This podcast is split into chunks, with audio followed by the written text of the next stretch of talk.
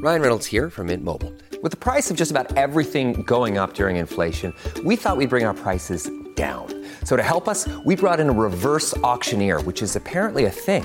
Mint Mobile unlimited premium wireless. Ready to get 30, 30, bit to get 30, bit to get 20, 20, 20, bit to get 20, 20, bit to get 15, 15, 15, 15 just 15 bucks a month. So, Give it a try at mintmobile.com slash switch. $45 upfront for three months plus taxes and fees. Promo rate for new customers for limited time. Unlimited more than 40 gigabytes per month. Slows. Full terms at mintmobile.com. What is long COVID? Thanks for asking. Even months after infection, some COVID 19 patients have continued to suffer from symptoms such as extreme fatigue, lack of sleep, or breathing problems. And these are mostly people who have long been discharged from hospital or never even went there in the first place.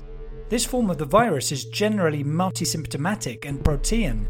The term long COVID was actually coined by a group of infected patients who experienced it during the first wave of the pandemic.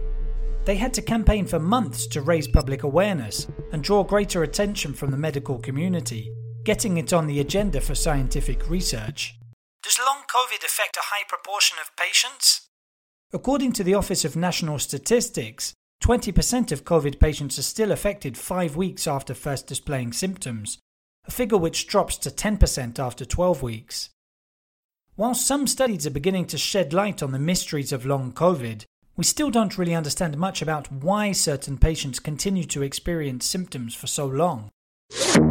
Last week, Hans Kluge, European Regional Director for the World Health Organization, was discussing a new policy brief calling on decision makers to support patients when he said, It's important that patients reporting with symptoms of long COVID are included as part of the COVID 19 response to mitigate some of the longer term health impacts of the pandemic.